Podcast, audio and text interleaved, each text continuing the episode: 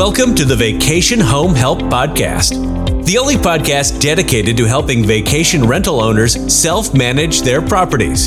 Your host delivers short and sweet episodes with actionable advice, tips, and strategies to level up your hosting skills. Whether you are a complete beginner or been in the vacation home rental business for a while, you are in the right place to get the tools you need to succeed.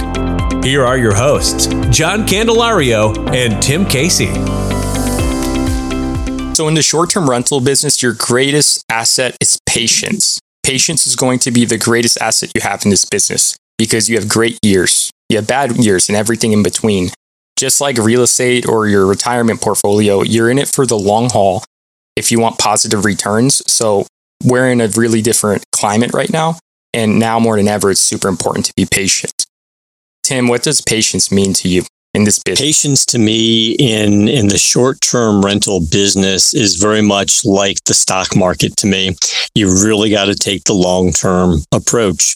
Anyone who watches the the morning news we see how volatile the stock market is. As we record this podcast, it's going through yet another day of downturn on the market. And if you're in it for the long term, that's not going to concern you because all things will go down, all things will go up. But if you're in it for the long term, you will you will endure this. And I think short-term rental is the same way, John. I think when we were going into COVID, everyone was concerned because people weren't traveling. And then people started to travel and owners were able to charge high rents. That was a very enjoyable time yeah. if you were an owner.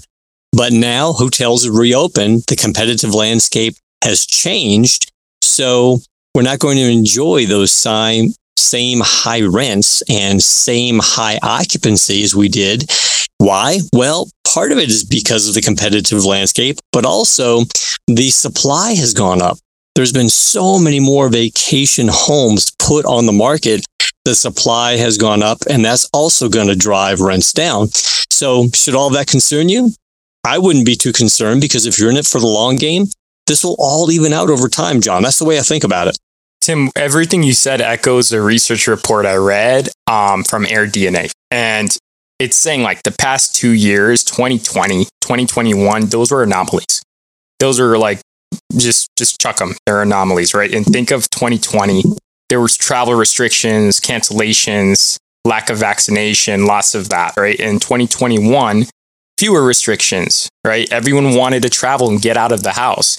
There's more vaccine access. People just wanted to go, go, go. So they were very different times. Now it's late 2022 and people are just unsure and uncertain of what's to come in the future because bookings have slowed down.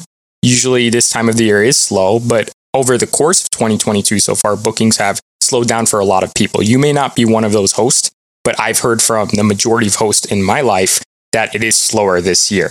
So, what does this mean in the grander scheme of things?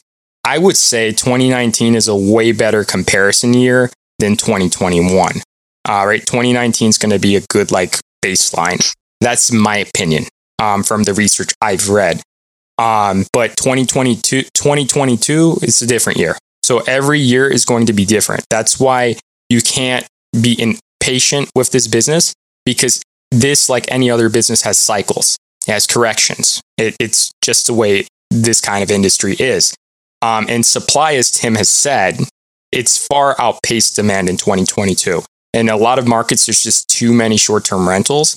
Not true for every market, but that's the case in, in Orlando and Central Florida.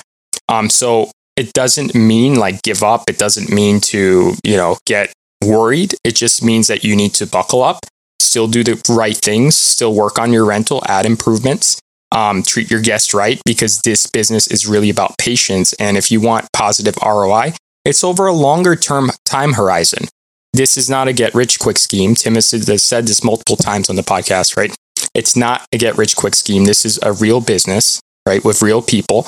And you have to have patience to make this work for you. And you will be rewarded if you're patient. The most patient people, they make out the best in this business. Um, I just think that we have to, you know, use these times that are not as great um, to journal and evaluate what's working and what's not working. Measure, right? Measure what works, what doesn't work, so you can adjust, so you can perform better. Um, Tim, on the topic of patience, like how do you how do you think your personal vacation rental journey has, has changed since you started up until now with patience? You know, it's, a patient person. yeah, it, it's it's really interesting because I, I, think what happened, and again, for those that are listening, um, I'm just giving you my opinion. I'm not an economist, but I'm I'm giving you the way I look at the world. I think what happened is there's a, a, number of individuals looking to get into owning vacation homes saw those high rents that owners were able to charge over the last two years and they assumed that's what it was going to be like going forward and they bought their vacation home assuming that those high rents will continue. And for the short term they're not going to. So what will rents look like in the future? I don't know. But what i do know is that similar to the stock market patience will pay off.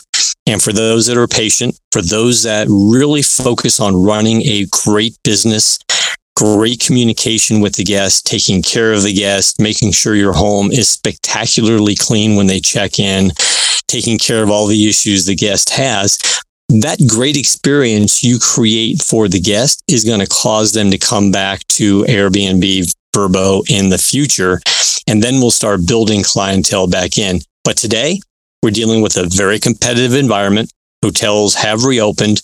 A lot of owners that expected these high rents to continue bought homes and put them in as additional supply.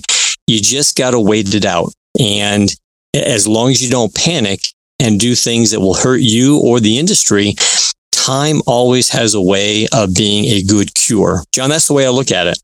No, that's a great way to look at it. And a lot of those those insights are really actionable. And I, I just wanted to piggyback on that ad. Uh, since 2019 is a good baseline, if you were operating in 2019, because I know a lot of hosts are new and they just bought, but if you were operating in 2019, you can use that as a baseline for like projections uh, for your budget. But you just want to, you know, take into the account that we have inflation um, and bake that into your projections and your budget. Um, but if you weren't operating in 2019 and you just started operating, give it some time. Let the data come in, let the bookings come in so you can see what the business is supposed to look like for you since you're just starting in a really different year, right? So if you just started, just be patient with the process. You just started, there's a lot to learn, there's a lot of things to go through in your first year or two. But if you started back in 2019 or or earlier, you can use 2019 as a good like baseline for what your expenses are supposed to look like once you adjust for inflation, what occupancy is supposed to look like. That, in my opinion, is a good year to use. Um, and it will change. Like as we go into the future, um, we're going to have new normals. We're constantly going through shifts in short-term rentals, so we'll have new normals, and we'll definitely do an update to this topic. Um, but you definitely want to go back, review your budgets, review your projections, review your expectations um, and really assess whether they're realistic um, for the go forward. Um, and I think by doing that, uh, you'll you'll be in a better place mentally to prepare to weather whatever storm happens with the economy or the industry. Um, Tim, do you have anything to add on this topic? You know, I think the two primary action items coming out of this, John, is is one is try to be patient. If you're not a patient person, work on that because patience will pay off. But number two, I think John provided some great guidance, and that is take a look at your financial model again. If you built your financial model assuming higher rents, go back. It may not be pleasant, but force yourself to go back through and rebuild your financial model with, as John pointed out, more, more like 2019 numbers but also build in uh, the the cost of things are going up. As a, as an example, I just got an increase from my pool company because once again, as they have to pay their people more, they've got to pass some of that on to their clients. So my pool expenses have gone up.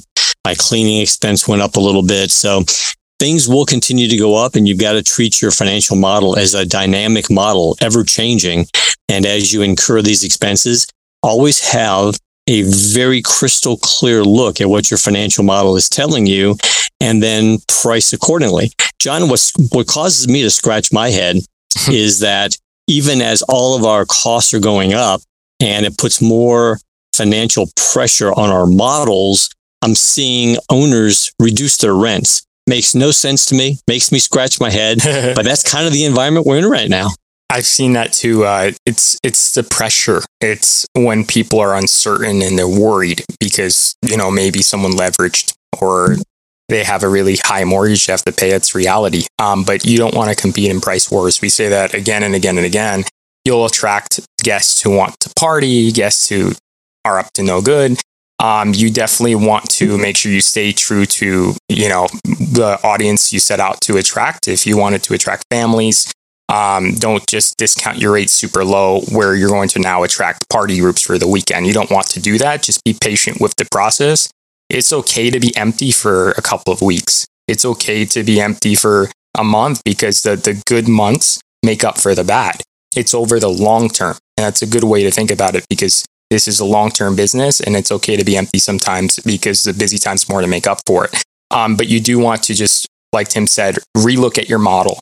Make sure that you have the right assumptions in your model, the right expectations in your projections, um, and that you're constantly reviewing because this business is review, review, review, always review what you're doing, measure, track everything, and make sure that your expectations are right. Um, if you do those things, you'll be coming out of the, the other end on top um, and it's all about managing your own expectations and self reflection as well. So, thanks for tuning in to this episode of Vacation Rental and Airbnb Mastery with Vacation Home Help. If you need a new Airbnb cleaning service, Vacation Home Help connects highly talented cleaning professionals with high performing hosts like yourself. Use coupon code PODCAST for $50 off your first service. Thanks for supporting us. Be sure to rate, review, and subscribe to the show. Visit vacationhomehelp.com and click podcast for more resources on today's topic and more episodes that will help you level up your hosting skills. Let's get social. Connect with us today by joining our growing community of motivated owners at facebook.com slash groups slash vacation home help. As a member, you will have access to sneak peeks and exclusive free resources. You can also connect with other owners with shared interests, learn from each other, the community, and from shared experiences. Again, thank you for supporting us. Until next time, take care.